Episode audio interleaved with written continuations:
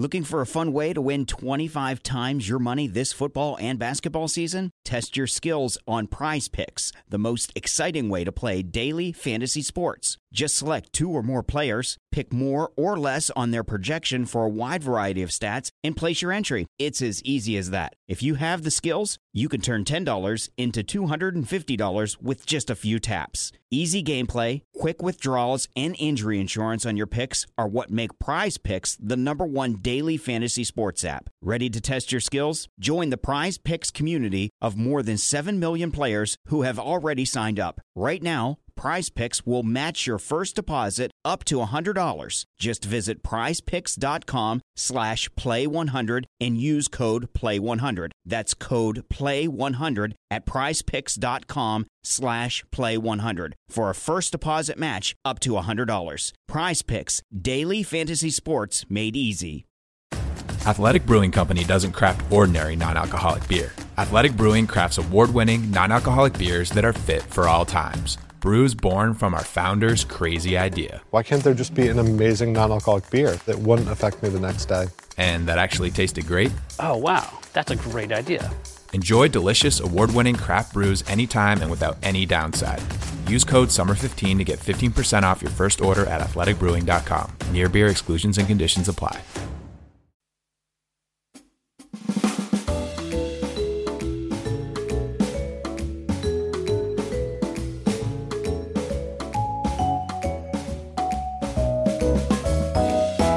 Welcome to another wagon wheel on Spotify Greenroom. Thanks again to all the Patreon people who have helped support us. I should say that I, for some reason, forgot to ask for any Patreon questions this week. So I'm sure there's some great, incredible Patreon questions out there, just unasked. So again, thank you to everyone on Patreon. Um, and uh, my fault there for forgetting to put out the question. I'm sure there's plenty of stuff to talk about even without the Patreon. Big thanks to manscaped.com if you want your balls trimmed in a safer way, you know, without cuts and nicks, so to speak, head over to manscaped.com, buy their Lawnmower 4.0, put in Red Inker, the uh, name of this podcast, into the box, and you will get a 20% discount and free worldwide shipping. And thanks to Bodyline t shirts. Rocking a bit of a Curtly t shirt today. So thank you very much. But with no Patreon questions, let's just get right into the green room questions. Let's see who we have first. Baska. Hey, Jarrod. How you doing? What's your question? Yeah, so Jarrod, I've been uh, following the 100 and uh, now the, the IPL or the Indian 20 League in uh, UAE. And what I've noticed is that uh, 65 to 70% of the matches are being won by the team cheesing. And that in a way, uh, what uh, is a pattern which has been very evident that after five or six overs, when the power play is off, the batting team actually kind of slows down and that comes and uh, affect their uh, overall uh, rate in that way. So, if my couple of questions. One question is: Do you think that batting second is a distinct advantage, especially in a shorter form of game, uh, short, shorter form of cricket, obviously hundred and T twenties? And secondly, will uh, uh, how can batting teams uh, cope with that? Given that there's always the question of what is a par score and overcome this challenge. Yeah, I don't really know. I mean, it's been going on for a long time in, in T20 cricket. I don't know when teams first cottoned on to it, but what are we, 2021? So it must have been around 2015, 2016 when, um, when it all started. Uh, and no one's really done anything to, you know, fix it. so, so teams keep winning the toss and fielding. And it's kind of ridiculous at a certain point because teams are just winning the toss and fielding. I don't know. At one stage, it was over 80% of the time, I think. And there've been really key teams who haven't done it, who've been successful with it. I think off the top of my head, maybe Adelaide Strikers, um, uh, Hyderabad was probably another one. I'm trying to think if there's anyone else, uh, but maybe a couple of other teams out there who went the other way. But in order to do that, you kind of either needed Rashid Khan or you needed a different kind of team setup. And most teams just don't have that. Most teams are very standard setup. So uh, it's been a problem for a long time. No one involved in T20 cricket seems to be that interested in it, really. Um, uh, yeah, I think from a psychological point, it's very hard to work out if you're batting first how hard you need to go. I know I remember talking to the West Indian guys specifically. They really like chasing uh, because they felt that they could score at ten runs and over without the, like if even if they failed, if the chase got to 10 runs and over, everyone would be like, well, that's kind of fair enough. Like, that's a hard chase. Whereas if you're scoring at 10 runs and over in the first innings, everyone's like, oh, threw his wicket away. So there's a there is a psychological thing to the way that players are blamed and everything involving it. But what you've said is true. It's there's a problem within the, the, the fabric of the game, and like sadly many things in T20 cricket, just no one's really in charge, and no one's thought of a way to fix it. Um, and so it continues at this point, um, and will for quite some time. So I, I don't know what the answer is. Um, I'm sure there's some very good mathematicians or um, analysts out there who've thought about it more than I have. I just think you should pick Rashid Khan in your team, and then you then you'd be better off. yeah, and Adelaide Checkers and uh, uh, Sunrisers both have him, so I think that's the only option. They're the two teams I remember doing it the most. I'm sure there's been other teams that either in smaller leagues that have tried it as well.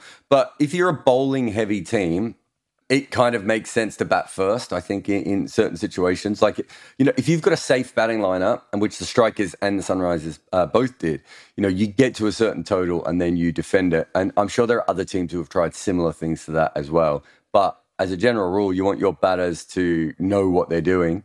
Um, and that's why uh, it's so much better uh, to bat in the second innings. But thanks so much for your question. Basil. Yeah, hi, Joe. How you doing? Yeah, doing well. Okay, uh, I had like three questions planned for you. I will just ask one. You can ask three because at the moment no one else has put their hands up. So all they have, and it's getting glitchy again. So you can ask a couple. okay, then uh, first question pretty simple. Uh, do you think there is a team good enough to beat Australia next year in the World Cup, Women's World Cup? Ooh, no. Yes, I think there are other teams that could beat Australia. Um, I mean, Australia lost the 2017 World Cup, and they were the best team in that tournament you know they have you know they have they've lost a game to India recently, obviously as well. Um, so yes, I think it's possible. No, no, no. Of course. I mean, look, they're favourites. But if you're asking me if it's possible that they lose, yes. Uh, do they go in as what sixty or seventy percent chance of winning the tournament? Probably, which is I don't think any men's team has probably gone in with that high a ratio uh, before a tournament. So that's huge to begin with. But it's a knockout game, isn't it? So when it comes down to it, it's you know if it's a one-off knockout game, then realistically, we just talked about the toss. The toss can play a part. The condition can play a part, and injury can play a part. You know, all those things can happen. So do I think that the other teams are close enough that you know two injuries happen? Um, I mean, you look at what happened to Rajasthan in in in this in the IPL. You know, if you have a situation where two or three of the top um, uh, Australian players are not available, then yeah, I think there's a very good chance of the um, of, a, of another team beating them. Yeah, what uh, happened to Rajasthan was an extreme case. Oh, sorry, I missed that. What was that? Yeah, what happened to Rajasthan was an extreme case. You know, like they built a team around those three players, and all three of them were No, of course, of course, but but that happens. Do you know what I mean? Like, so in Rajasthan's case, it you know, so so I've just done a video up on, on YouTube about Rajasthan, and I think we have to be honest and say that they had not been building their side correctly. I think that's very fair, um, and there's no way that you can ignore that. But you also have to say what would have happened to another really good team if you took out their three, uh, three of their five best um, overseas options. And I don't think anyone would do well there. And I think it's exactly the same with you know if uh, 2003 World Cup, um, Gillespie was a good player, but I don't think he was anyone's idea of an ideal ODI player, um, a perfect ODI player. And Shane Warne didn't play. Australia still went on to win that World Cup. But what if it was Shane Warne, Glenn McGrath, and I don't know, Matthew Hayden? Do they still go on to win that World Cup? Uh, I mean, you know, we, we, you know, we we don't know, and I, I suppose things like that can happen in the women's game as well. But I don't know if any team's going to go. In, in the T20, I think Australia is probably slightly more susceptible just because it's harder to keep a really high win percentage up um, in, in T20. Whereas in one day cricket, you know, you have the ability, you know, to, you know, I think was it England's win percentage was 71% between the two World Cups um, and went on to win the World Cup. You know, uh, Australia's been even better, the women's team. So, uh, yeah, I think with all that in mind, it's certainly uh, it's certainly unlikely. But yes, I do think there's. Yeah, I don't think that they the injuries won't affect them. I don't think that the you know I think there certain pitches might might trip them up. Uh, you know, certain conditions. You know, and and Harmanpreet showed in 2017. You know, one freak innings uh, can make a huge difference as well. So um, all those things can happen. Uh, I think they're a better team than they were in 2017. I think they learned a lot of very good lessons um, in in that tournament. Uh, I don't think they prepared for it perfectly, and I think they thought that they were just going to turn up and win. Um, I think now they fight a little bit hard for each individual game, um, and, and, so I think they're and I think they're a better team as well. I think their players have developed a lot in that in that four years. So. Um, no, it's a really good question, Basil. Thank you very much. Yeah, yeah. Oh yeah, sorry. Go slip one more in. Okay. Uh, like, do you think in uh, in the future these T20 mercenary players, especially the ones from uh, West Indies, will employ their own uh, personal analyst to look at their game and uh, uh, also the their the players they play against, things like that. Do you see that happen? Yeah, that already happens. It already happens. Yeah, yeah. I've done it for players before, not just West Indian players, and not just T20 mercenaries, as you put it. Yeah, I've done it for, I mean, I've done it for Shan Masood. Um, I've done it for, you know, many other players have contacted me over the time. Uh, West Indians, Australians, I'm trying to think anyone else. If I had a South African, maybe not. Um, English, Scottish, uh, you know, players contact me sometimes and, and, and, do that. And if they're doing it with me, I don't think I'm the only one.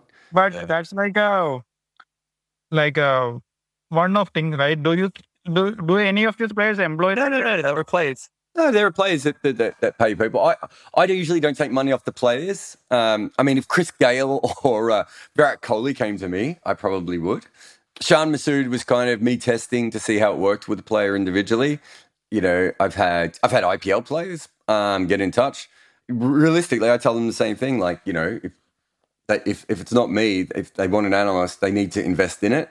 Um, I know of people who've worked, uh, players who have paid analysts uh, before. There are some people who work through agents as well, which I've done as well as an analyst. Uh, you know, an agent might say to you, uh, uh, "This guy's having trouble with this. Can we bring you in?" Um, uh, you know, because obviously it's the a- agency's uh, job also to get them ticking. So, no, it definitely happens. I'm trying to think of, I don't know of any big name players, but I know of smaller players who've certainly paid for um, information before tournaments with analysts. I know for players who might have had a tricky year coming up who have um, talked to analysts uh, and, you know, given analysts money to be available to them. Uh, you know, you've got, you've got batting coaches, physios, fitness people, analysts, bowling coaches, I suppose, although it's not as common, but there's a few as well. Um, that a lot of players now on the circuit um, kind of pick one or two of those players. Um, mental mental health is the other one as, as well. Um, psychologists and things like that. So you know uh, when Chris Gayle sort of had his renaissance um, in his late thirties, that was based on I think two professionals. I think it was two. Um, he got a, a physio and I, I, think this is right, a physio and a fitness advisor. That uh, they didn't travel with him all the time, although they did travel on certain occasions, just because they knew exactly what he needed, um, and he had the money. I think Carlos Brathwaite might have got a fitness or might have been a physio as well. Um, to travel with them. I don't think you probably need an analyst to travel with you. A lot of players have psychologists um, uh, that they work with, um, like on uh, again. Um, uh, so yeah, it's getting more and more. So yeah, there's certainly um, analysts who've been paid to work with players directly, and uh, we'll probably see more of that going forward. I think I think that's fair. Um, you see that in other sports as well. Okay. Yeah. Okay. Thanks. Yeah. Cheers, man. All right, VJ. Hey, Jarrod. How are you? Very good. What's your question? My question is around strike zone for batters, right? And I'm asking you this because I've been watching a few IPL games where batsmen are standing on off stump before the ball has been bowled, and. Bravo would bowl it an inch outside the tram line on the offside.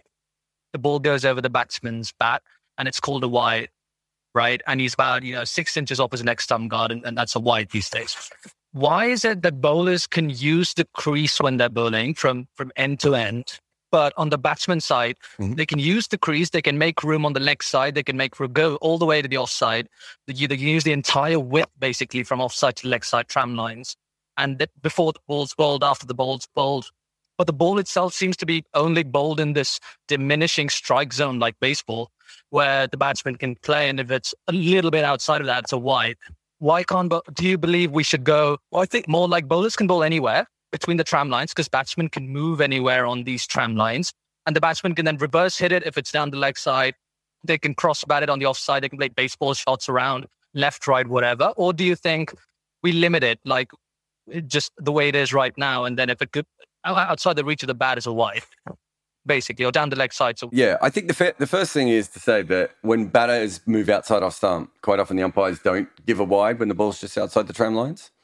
I don't know if you've noticed, but that's actually happened quite a bit in this IPL where umpires have said, "No, no, you moved." No, no, no, I know, but let, let's start with that. So we are actually more flexible now when a batter moves around with wides than we used to be because we never used to be that flexible. It's like a batter could stand anywhere and it was like a millimeter out and it would be a wide. The other one, the other thing you said was, I don't know if you're very aware with of 1950s cricket, but if if you open up bowlers to bowl outside leg stump, they will do it over and over again, especially off spinners, maybe in swing bowlers, and it would be the worst form of cricket you will ever see. There is no way at 80 miles an hour you can reverse hit someone who's bowling two foot outside leg stump. Right? You'd have to be ready for it beforehand. It would completely change the game of cricket to be able to do that. The the eh, I think we've probably been a bit too stringent with leg side wides at times because we want we want the stumps to be in play. We want more bolds really as much as anything, um, and so you you have to allow for the fact that the bowler is going to miss leg stump by a couple of inches. And I think, again, we've got slightly better at that um, in the last couple of years of, of, limited overs cricket. But you can't have a situation where the bowlers can bowl um, on either side of the tram lines because it would change the way that batters are batting. And at 80, 85, 90 miles an hour, there's nothing you can do. Um, and even for off spin, it would just make off spin dire to watch. Um, it's not, you know, it would completely change what batting is. Um, I don't really see that as an advantage for the game at all. That makes sense. Can I ask you another quick question then? Bowlers going behind the crease. I'm talking behind the stumps on the bowler's end. I know Bravo does it a, a little bit, um, but I saw uh, Bhuvaneshwar Kumar it in a game, and the umpire basically said, "You have to bowl in front of me. Like I have to be able to see you re- release the ball." Is that something you think is underused these days? And what's the actual law on that? Like, what, what's the limit to where your front foot can be? Can you be like a foot next to the umpire and release the balls? I think you have to be in front of the umpire, but it's also you can move the umpire.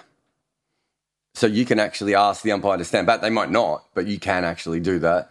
I don't know what its effectiveness is. I will tell you a very, very funny story from club cricket once, where we played on uh, on on a ground and the opposition couldn't hit us. And I don't know what they made. They probably batted for 80 overs, made 180. And I bowled, I think my first 10 overs went for 12 runs. And I would bowl a leg spinner. and the guy would come down to hit me, and then he would stop and go back into his crease, and he'd like be beaten twice. And I was like, like I know I'm not a quick leg spinner, but this seems ridiculous. And they couldn't hit me. No one could get down to the pitch. We had an off spinner at the other end. Exactly the same um, thing was happening, but even our medium paces and everything. And it turned out that what had happened was instead of measuring the pitch, the person who'd gone out to to do the crease had just based it on where the old crease lines were. And I don't know if you know, but you know, grass swells and moves. And so we ended up playing on a pitch that was an extra, I think, two meters long. It might have even been longer than that. It might have even been three meters long. And no one could get their timing.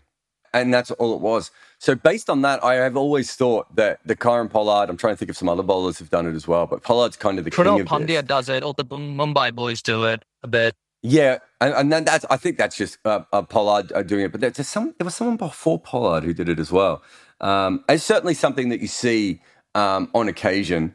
I would think it would mess with your timing, right? And I think we talk about we talk about the back of the hand slow balls, and back of the hand slow balls are the most sort of misdiagnosed cricket balls ever. People will talk about whether you can pick them or not. I can pick a back of the hand slower ball. So I'd be shocked if any professional cricketer can't pick the fact the ball's coming out the other side of the hand. It looks completely different, right? But yet, people still have trouble with them, especially when they're bowled well. Part of that is the revolutions on the ball, but part of it is you just have, they're so slow that you have to hold your shape longer, right? And that is what knuckleballs do as well. And my guess is if you're bowling from two meters back, that would be another thing that you're doing. You, uh, if you're a batter, even if you pick it up, you have to hold your shape just that long, little bit longer. So I would think that it would work more as a tactic, um, but I, I suppose until we analyze it better, where bowlers are actually w- releasing the ball from. Like we've only just got to the point where we work out that Jasprit Bumrah is bowling 50 centimeters closer than a standard bowler, right? And that is a huge advantage for him because he has this incredible release point that's so far forward. So the fact that we've only just got there, I don't even know if uh, Hawkeye data tells us perfectly where the ball is being released from back um, in those situations. But yeah, it's it's something I've talked about with a couple of bowlers before. A lot of them just don't feel comfortable because I don't I, I don't know if you've ever tried it. It's kind of like as you're running up to the crease, your body sort of takes over and takes you where you want, and so the actual going going wide of the crease or going close to the stumps is a kind of an easy thing to do. Uh, but bowling back from the crease is really hard because your body almost like muscle memory gets you as close to the crease as possible every time. Which is why you see, you know, bowlers with shuffle steps and all those sorts of things sometimes when they lose their run up because that's their body correcting to get to the right place. So I don't know if it's something you'd have to practice, but I would assume that in a game where timing is so important, uh, that bowling just back from the crease would be very, uh, very good. It'd be great maybe to go through, you know, if you're a hardcore analyst, you could maybe go through all of Kieron Pollard's. I mean, he's the one most likely, as you said. Dwayne Bravo does it as well, Krunal Pandya. But go through all of Kieron Pollard's times that he's done it to see what his run rate is in those balls compared to others. Um, I think that would be really interesting. But uh, uh, thank you very much for your questions. Thanks, Aaron. There is a joke in cricket that we started protecting our testicles 100 years before we put on helmets. I'm not here to give you a history lesson on the cricket box and its invention, but this is a generally true statement. So that means as cricketers, we are more focused on protecting our downstairs than our head. And yet, when so many of us shave our balls, we do it with a crude implement made for trimming a beard. Well, Manscaped are here to make sure, like the cricket box did 100 years ago, that our balls are completely looked after. Manscaped have the Lawnmower 4.0, a stunning device that trims your pubes like a delicate late cut. Well, without the actual cutting, I suppose. And I have used this, so you're going to have to trust me when I say this is a shockingly good piece of kit. And maybe this is for another time, this story, but a man who has injured himself down there and had to go to hospital to get uh, the whole area fixed. I'm glad that there's something that feels a lot safer. Huge thanks to Manscaped for making the Lawnmower 4.0 and also for giving us a discount code. So get 20% off and free worldwide shipping with the code REDINKER at manscaped.com. Come on now, 20% off. Free shipping. Manscaped.com. Redinker. You get it. Thanks to the ICC regulations, you can no longer use saliva on your balls, but you can use Manscaped. Ducks. So my question was about wicket keeping in T20. So I've read 100 articles over the last 10 years or so, which have talked about how T20 is going to be the rebirth of the specialist wicketkeeper. But I've not, you know, really seen that happening in, in T20 leagues or in, in uh, international T20. So I was wondering if you, if you kind of had any thoughts about why. Have you read my piece? I have read your piece, but not for a while, I'm afraid. No, no, that's all right. So essentially, we don't have any metrics that really tell us if someone is a good wicketkeeper or not. And T20 is largely a metrics based sport. You know, we we don't really, you know, players are still not other than you know obvious guys like Fabian Allen and Hayden Walsh. Players are still not really picked on their fielding, right? Even though we know that there are plus fielders and there are negative fielders and there are par fielders.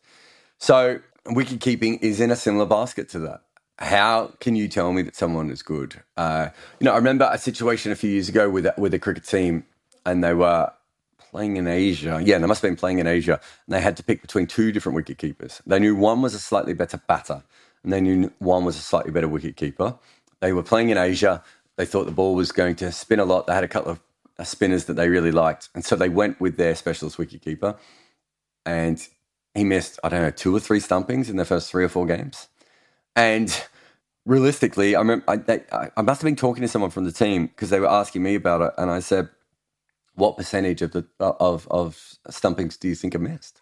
How many did he take? How many did he take over the last ten years? Uh, you know, two years or whatever it was he'd been playing for them." And because about I think it's thirty two percent of stumpings are missed, and so he might have missed two, but he might have got his previous seven or eight, and we're not counting that and we're not keeping that. That is, I think, the biggest thing. Uh, I think I worked this out for someone I worked for that wicket keepers touch the ball about t- between. Well, it depends on on the on the kind of um, wicket, but I, I touch the ball between fifteen and twenty two times uh, when a bowler bowls to them. But if you also factor in the amount of times they touch it from throws coming in, uh, it's a huge amount of touches that a wicketkeeper has in a game. Now, how many mistakes swing that in either direction. And, you know, what's the difference between a wicketkeeper who can average 30 with a strike rate of 130 and can average 20 with a strike rate of 140? Like, we're not even answering all those questions yet. Where do these players fit in? Uh, there's also the one thing I would say that probably isn't mentioned enough is that in the 80s, when Jack Russell, uh, well, in the 90s and early 2000s, when Jack Russell was up at the stumps for Gloucestershire, for instance, and they had all those guys bowling around 80 miles an hour and he could wicket keep up to the stumps against, there aren't many of those guys left of that pace. Uh, if you're going to go up to the stumps now, you're going to do it. Uh, who did it the other day? Uh, did it for Bravo um, at the end of the Chennai game. Bravo looked. Bravo looked like his options were taken away because I think Bravo was thinking, I can't bowl. They, are not going to expect the, the bouncer now. Um, and he was probably thinking, I can't bowl. I can't go too straight. Um, uh, you know, I have to give Dhoni a bit of a side to here. And Bravo is the sort of, you know, Bravo, I suppose to most people, we would consider to be the sort of Ian Harvey type bowler, but he's actually probably five, six, seven Ks quicker than Ian Harvey, maybe consistently, maybe even slightly quicker than that. Um, and so there are fewer bowlers that you can come up to the stumps with as medium paces now, which I do think makes a big difference. But if you're investing in all the best spinners in the world in your team, uh, and your wicket keeper is not top quality, it, it, you know, it's a bit like, well, is it in American football? They talk about obviously you spend the most money on the quarterback, but then you should spend the second most money on the guys who defend the quarterback. And I kind of think that sometimes you see these big sums of money go for spinners, uh, or or a team is based around spin. Yeah, so you know, uh, uh, you know, someone like KL Rahul. I mean, he's just not good up at the stumps, and he's never going to be. He's obviously a natural athlete, but he's never going to be consistently good up at get up at the stumps. Um, and that means any spinner that that he's bowling to is, I don't know, uh, less important. Is you know, uh, uh, less active, and you know, but you talk to bowlers around the world, I mean, cricket is a batter, batter-led game. The coaches end up being batters, and the administrators end up being batters, and you know, almost everyone's a batter one way or another. Um, and the bowlers are like, it's hard enough to make, you know, 24 chances or 26 chances happen in a test match. Do we, if we've got a guy who makes us make 27 or 28, um, that's that's hard, and that is probably where we will get to wicket keeping. But I think that the biggest change will be someone like Michael Bates will come through eventually, probably from Asia, who will be so good at wicket keeping that uh, there will be a revolution. Um, so, you know, if, if you look at, you know, Taylor, Berry, um, Russell, all of those guys were could overcome their batting because of the ability they had with the gloves. Like Darren Berry allowed you to have your slip, you know, uh, two meters wider just because of the ground that he could cover and he could he could keep up the stumps to people who bowled 85 miles an hour again, um, which is not a normal thing. You know, a, a, Jack Russell's ability to keep up the stumps uh, to you know a, a, lot of different bowlers, but also not miss any chances when standing back. Again, um, uh, you know, gives you uh, those two things. And Jack Russell is taking catches and getting stumpings um, that other wicket keepers are not. If we get to the point where we have wicket keepers like that again, uh, it's possible, but I wouldn't hold my breath. And the reason I wouldn't hold my breath is at junior level, I don't know how these guys would come through anymore. Um, the amount of wicket keepers I talked to for my piece, I said, "How did you start wicket keeping?" I said, "Well, I was a batter and I got picked for a um, representative side." And someone said, "Who wants to pick up the gloves?" I didn't pick the wicket keeper. Um, that's where that's where junior cricket is at, at, the moment. No one is picking specialist wicket keepers, and if that's the case in junior cricket, why would it be any different at, at, the professional level? You're really hoping that there's a freak who had never picked up the gloves before 15 or 16 who suddenly gets good at it. Um, and I don't think that is going to provide us many Russells, Taylors, Prasanna Jayawardenes, um, even even someone like Dhoni, who's you know incredible up at the stumps, but was limited behind. You know, I don't think we see many uh, Prasanna Jayawardene is maybe the last great up at the stumps and, and back wicketkeeper in international cricket. Um, I wonder how many we'll see going forward. Yeah, thanks. Thanks, mate. Keshav.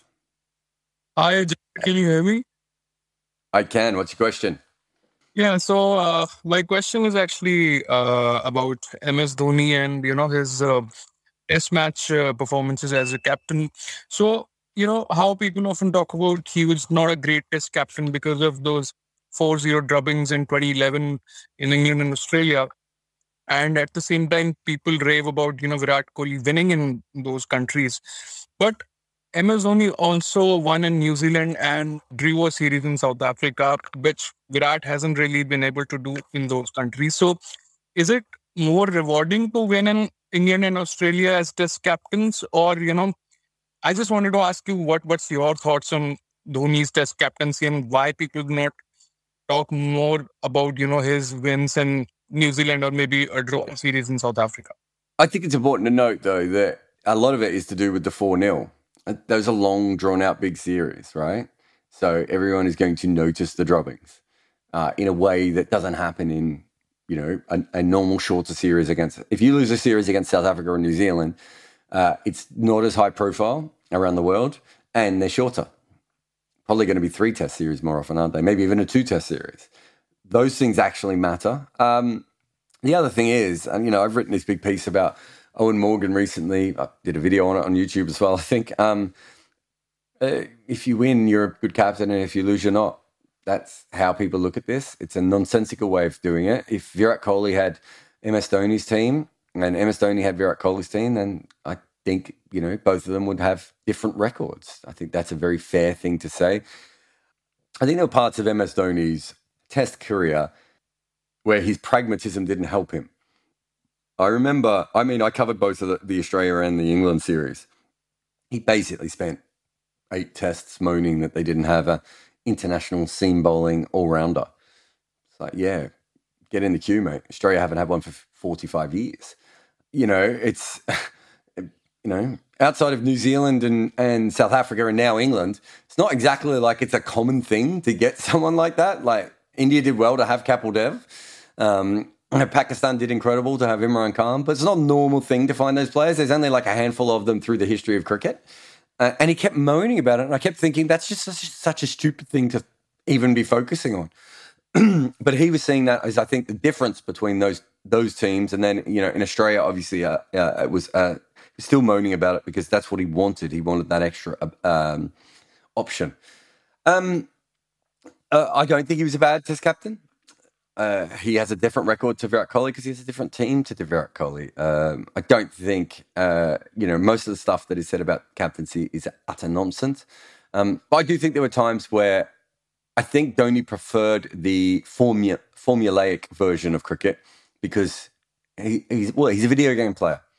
I've said this before, like, you know, he's a video game player and he understands patterns and rhythms, and Test cricket quite often goes beyond that. Um, it's, you know, it's kind of endless at a certain point. And, and I think that that bothered him a little bit. Did you did you ever think or get the impression that he was not as interested in the longer format as he was involved in the white ball formats? No, I don't think. I don't think. Inter- I mean, he he generally looks disinterested in all formats of cricket, doesn't he? I mean, he's. when have you ever looked at him and go, "That's uh, you know, look at Glenn Phillips on a cricket field and look at MS Dhoni, who looks like he wants to play every single ball of cricket, and who looks like he'd rather be off playing World of Warcraft." Um, that's not the game that Dhoni plays, is it? It's the other one, but whatever, whatever game it is he plays. So, yeah, I mean, disinterest is a you know a thing. There's a lot of amateur experts out there. Do you remember Sarfaraz? Um, uh, um, it was uh, uh, God. Why have I forgotten his name? They're, they're um, bloody uh, Pakistani captain. Is Sarfaraz Ahmed? Is that who I mean? Yeah, yeah. God, he's he's fallen off my memory bank. Um, remember, he yawned once on a field in the World Cup, and literally it was front page news in Pakistan. And it's just like, like we, you know, people try and read. You know, uh, I remember Stuart MacGill was the angriest person I've ever seen when he'd taken a wicket. Um, and that's such an odd thing. And, uh, you know, whereas other players are joyful and they get looked at differently. I wouldn't worry too much about that. I, I would say that there were parts of Test cricket that frustrated MS Dhoni because he couldn't control them he can control a lot in one day cricket and especially in T20 cricket. And in Test cricket, it doesn't quite work that way. And I always thought he was at his best when he could control it with a, with a really clever field or, you know, um, an interesting tactic from a bowler. I always felt that those were the bits he liked. But a lot of Test cricket is kind of beyond your control. Like I talk about this a lot, but essentially in Test cricket, most of the time when you're making bowling changes, it's because someone's tired right? It's a normal rotation. there's a flexibility within, especially T20 cricket. It's like let's say one day cricket, and especially T20 cricket, is guys don't get tired. So if you want to use a guy for four straight overs, you kind of can. And if you want to um, mix and match and, and do all these different things, you can't really do that in Test cricket because you know Shami's just bowled a seven over spell. You, it's hard to bring him back in half an hour's time to get him to bowl another six over spell, just because there's a physical limitation on what he can do. Um, and I think those sorts of things probably frustrated someone like MS Dhoni, who who likes to play cricket a little bit more like you know a, a, video game or a chess player, and that's harder to do in Test cricket at times, just because of the natural flow of the game. Even, even simple things like you know, it's easy to be MS Dhoni in the morning session when the ball's doing a little bit. It's harder to be MS Dhoni probably in the afternoon session when uh, he's tried drying them up in the first hour and that hasn't worked. Um, and he's sort of run out of options and he's run out of bowlers.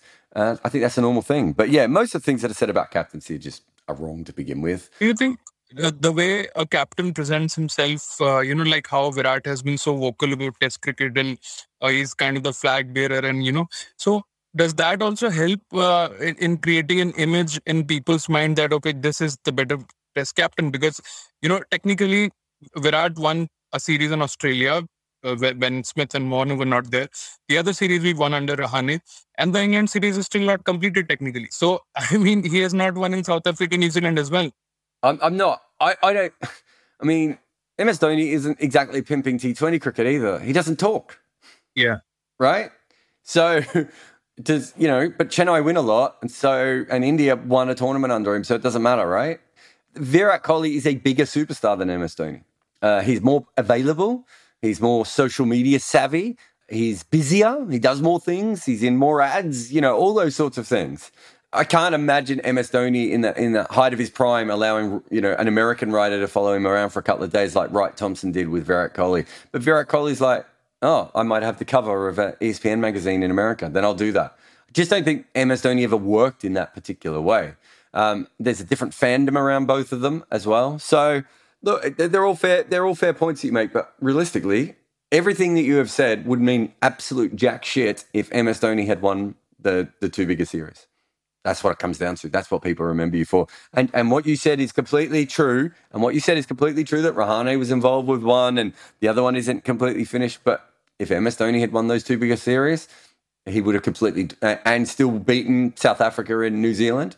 Um, he would have been an absolute god um, and he would have been un, un, un, infallible, and anything Virat would have done would have paled in to comparison. But there's no doubt that this team is better now under Virat Kohli than it is, than it was under MS Dhoni. That might have nothing to do with captaincy, but it's a better team. I mean, MS Dhoni would have loved to have played with this team. He would have, you know, this would him him going into a test match with five bowlers to begin with uh, was what he was desperate to do, and he tried to gerrymander as much as possible, and it didn't work for him.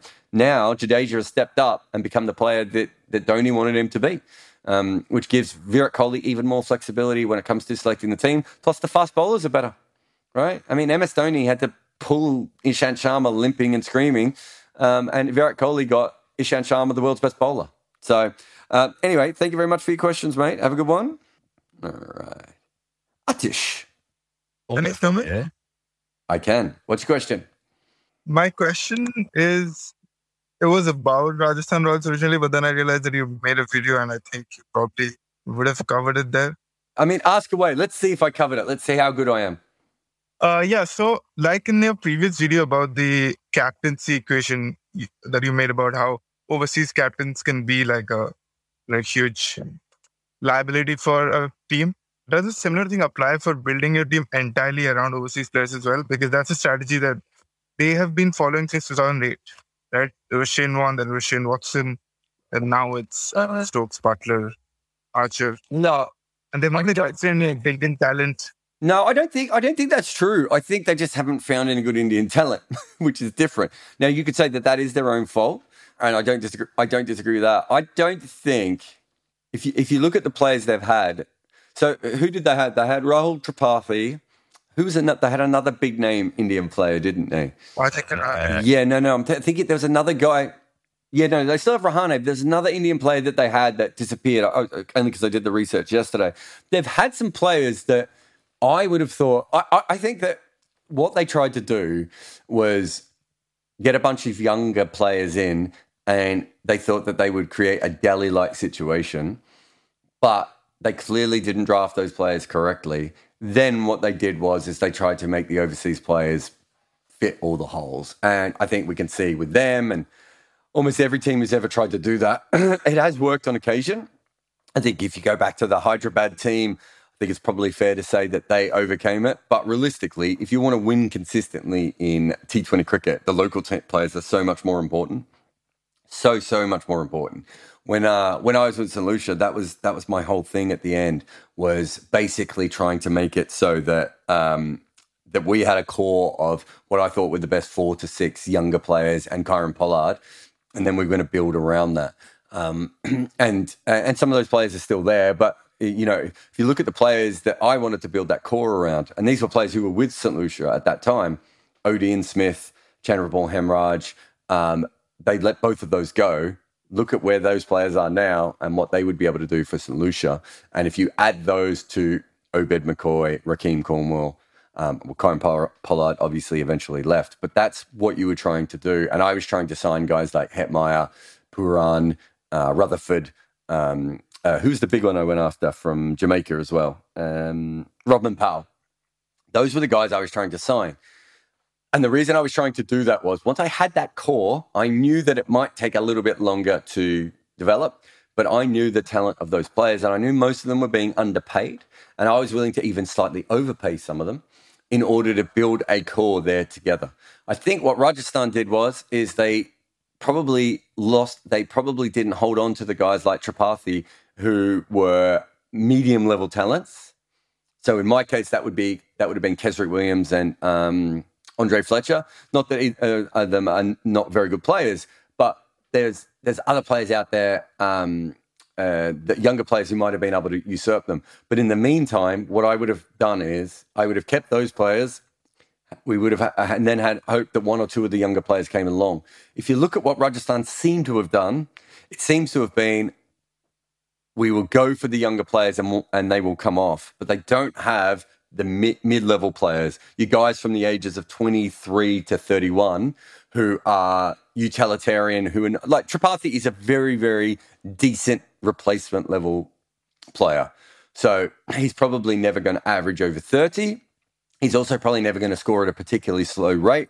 He's a little bit limited in his game, but he gives it his all.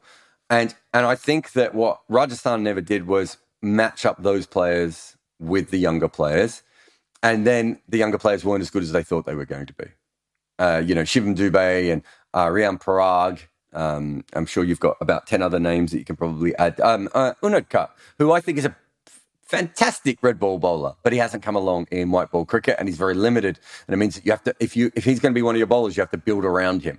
Um, and so I think that's where the problem of Rajasthan is, is that they, they didn't keep enough of the mid-level talents around and they went for youth, youth, youth, and none of the youth came off.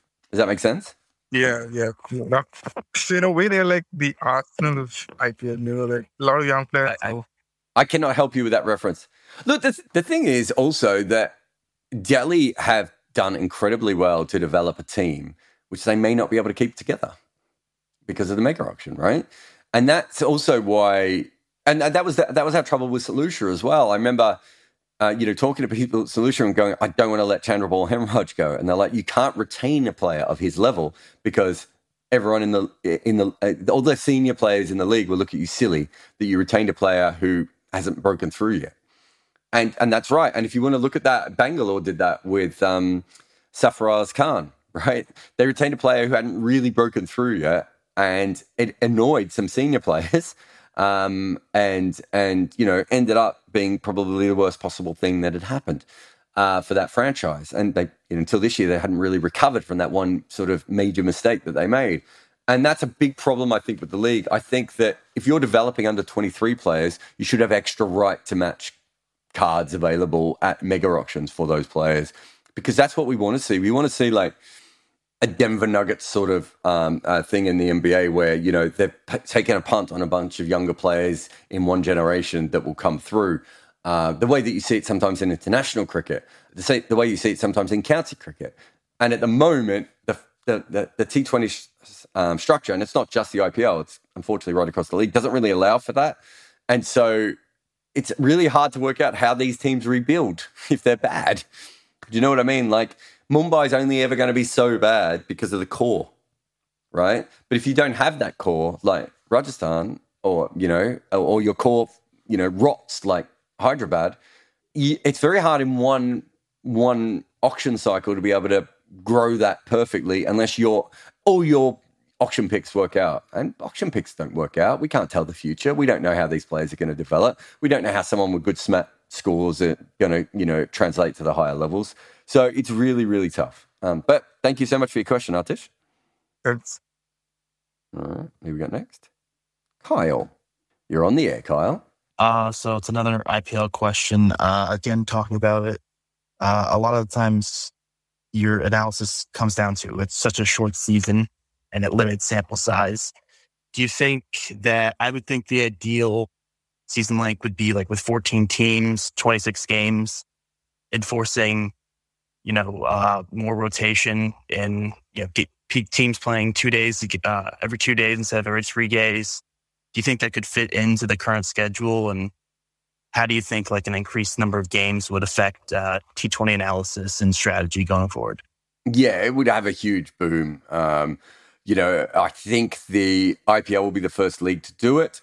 Um, I think 26 games is fine. I, you know, anything around 30 is just a huge leap forward for this sport. Realistically, uh, the amount of information that we'll be able to get, be really interesting to see what teams like England and Australia do with their leagues going forward, um, because they're trying to use it to make money and they don't want they don't want the SAG. They don't want the you know the IPL already has a SAG and the NBA has a SAG and MLB has a SAG, but they're much bigger competitions. But when the Big Bash made it a bigger tournament, that was a bit of a problem. But also, you know, we're playing one game a night at the moment, Carl, right on TV. Do you think uh, two games is that? That's kind of what you would do, isn't it? If you or I were running this, wouldn't we? I mean, I think two games a day um, whether they're both, you know, and you have head to header and you have Mumbai playing uh, Punjab on one channel and you have RCB playing Delhi on another, you know, and then you can pick which game you want. Uh, you might even, I, I don't know, but there's even a possibility, isn't there, if you've got Mumbai playing one game and you've got Kolkata playing in the other game of getting even higher ratings, don't you? Um, and, you know, it wouldn't always be the case. So, yeah, no, I definitely think uh, going forward, uh, that would be the case. I think what happened was that the Big Bash and the IPL sort of had this one every game's an event thing, uh, which is fine, but at, we have to sort of move beyond that a little bit. Uh, it has to be a proper league, and you know there should be multiple games played. You know, well, what is there? Sometimes eight, nine, ten NBA games are played on the one night. You know, football has a similar thing. Um, that's probably where cricket has to get to. Um, you know, there should be more. Um, there should be more back-to-back games. So, as you said, uh, uh, you know, uh, t- two games in a row, um, but playing the same opposition. So you know, you have a you have a wing where I don't know, uh, you go to. I'm trying to think of how this would work uh, from a logistics point of view.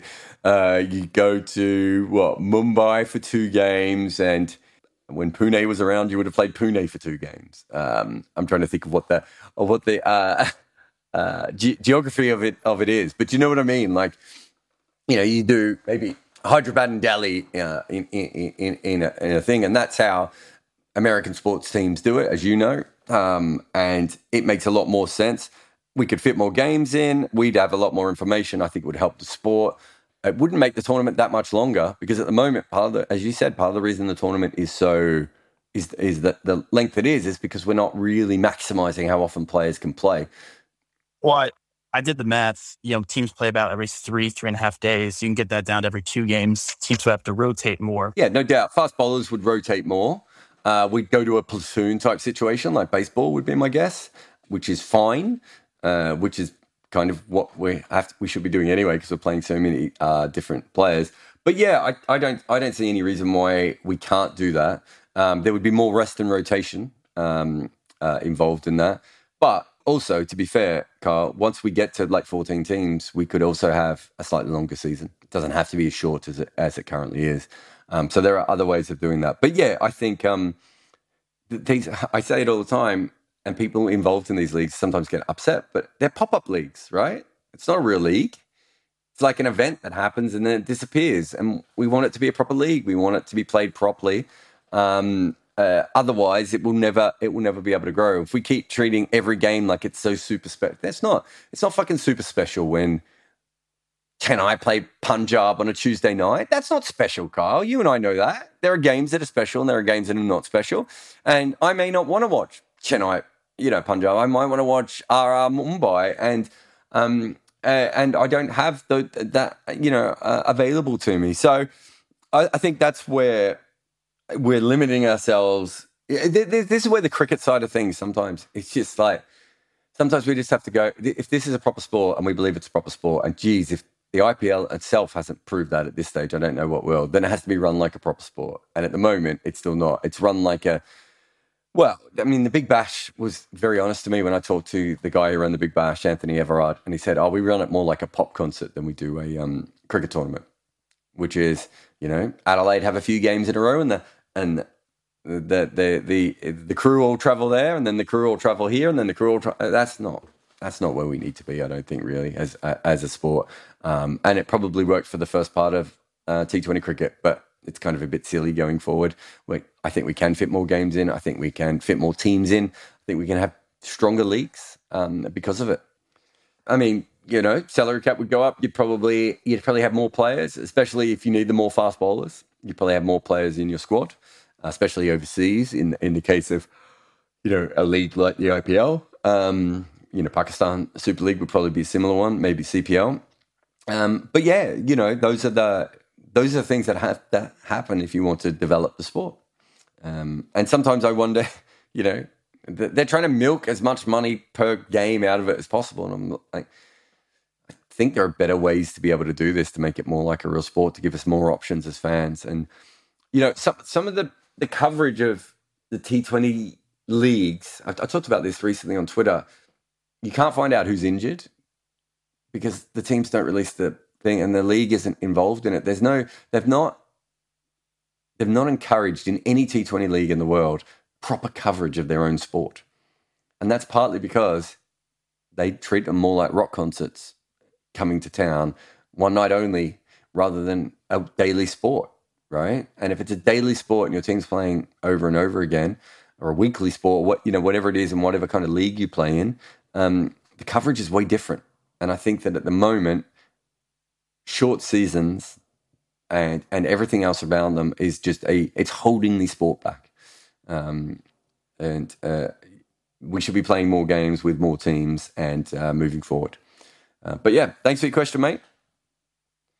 Akilia, who has a London bus in his profile. There he is, London bus. How are we doing?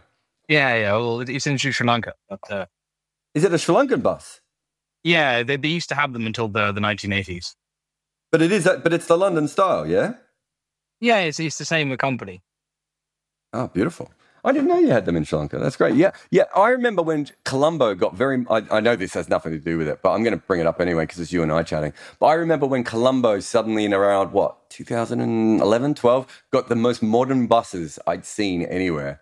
Um, and I was like, this is this is awesome. Um, and I started traveling by bus for a little while. I don't know if they still have those, but they were very good. Anyway, continue. Uh, yeah, I was just wondering what are some test series of the past that don't get much coverage that you would recommend viewers to, to go and watch back?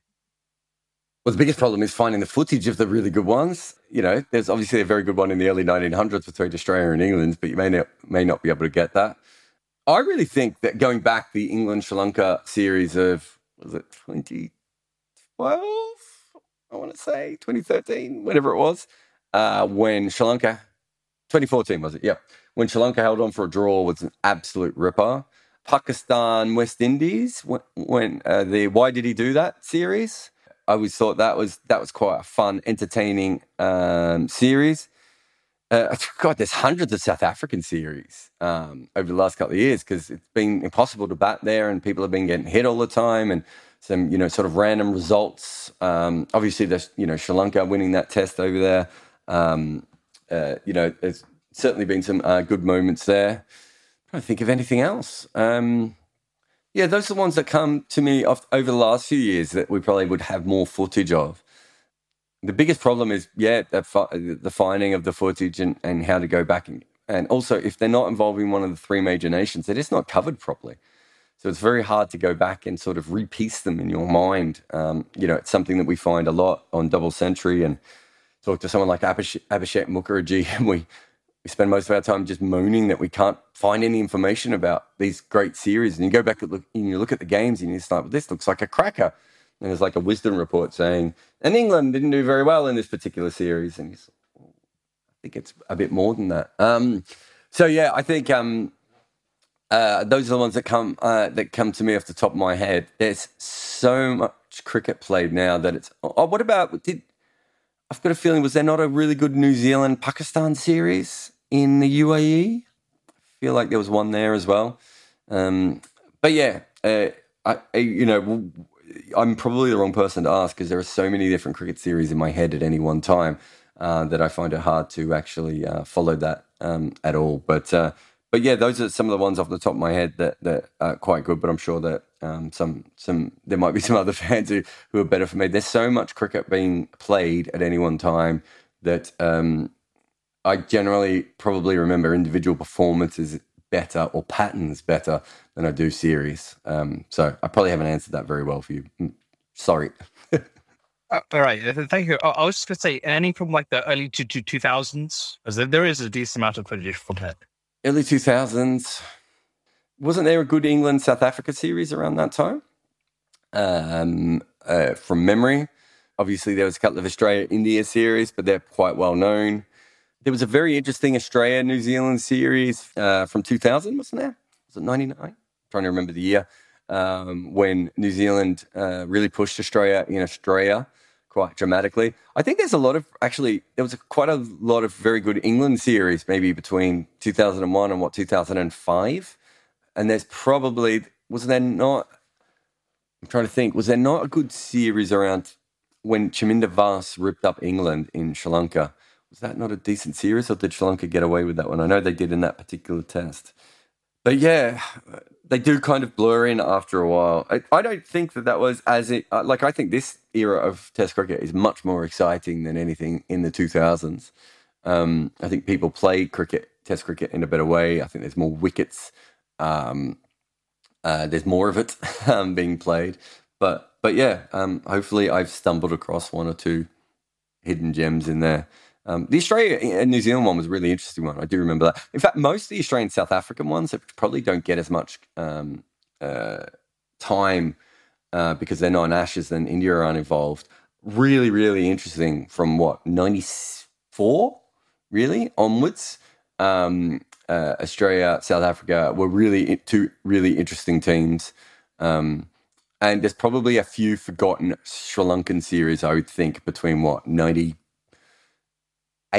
um, and what 2005 2006 um, that i'm probably forgetting as well like some maybe some australia new zealand series um, the one i really like to go back on and see uh, which is must be the 80s maybe the early 90s was the series that aravinda de silva um, scored a lot of runs on green tops in new zealand which new zealanders still talk about um, uh, I can't remember how close the series was, but I know Aravinda's uh, was remembered as just a genius um, in those. So I'd love to love to have gone back and seen some of those. Also, you know, uh, Pakistan in the in the eighties. I would love to see because West Indies sort of sucked all the air out of the room, um, quite rightly. But Pakistan were as good as them at times, um, and were an incredible team. And you know, uh, maybe especially you know some of the early '80s stuff against India. Um, is a little bit more well known, but I'd love to know what they sort of did um, in some of the other series as well. Um, and just Pakistan, West Indies, all the way through the 80s. The first time we, the, the, the best team in the world wasn't from, you know, the, the best teams in the world weren't from Australia, England, or South Africa. Um, and they were fighting each other. Um, I'd love to go back, and they just weren't very well covered, um, unfortunately. But yeah, there you go. Thanks, mate. Thanks. Anyway, um, thanks everyone who asked questions again on Spotify Greenroom. Remember, you can follow me. I'm at Jarrod Kimber. Come to Spotify Greenroom. We usually put these up. Uh, we usually say that we're doing them on Instagram and on Twitter, but they're sometime on Fridays between 9:30 British Standard Time and 12:30 British Standard Time, usually, or 1:30 British Standard Time. Thank you again to Manscaped, who will help you shave your balls safely. I cannot be any clearer on that. Lawnmower 4.0. Uh, use the code REDINKER at manscaped.com for a 20% discount, free worldwide shipping. Uh, thanks again to Bodyline t shirts, and thanks to everyone on Patreon. I mean, this podcast really only exists because of the support that we get on Patreon. And usually I remember to read the Patreon questions out, but or ask for them. In this case, I didn't. So sorry again to everyone on Patreon. But thank you for your support.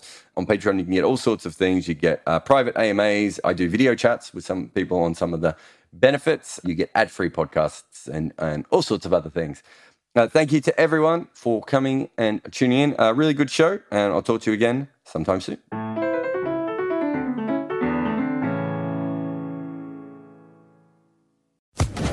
Social Podcast Network.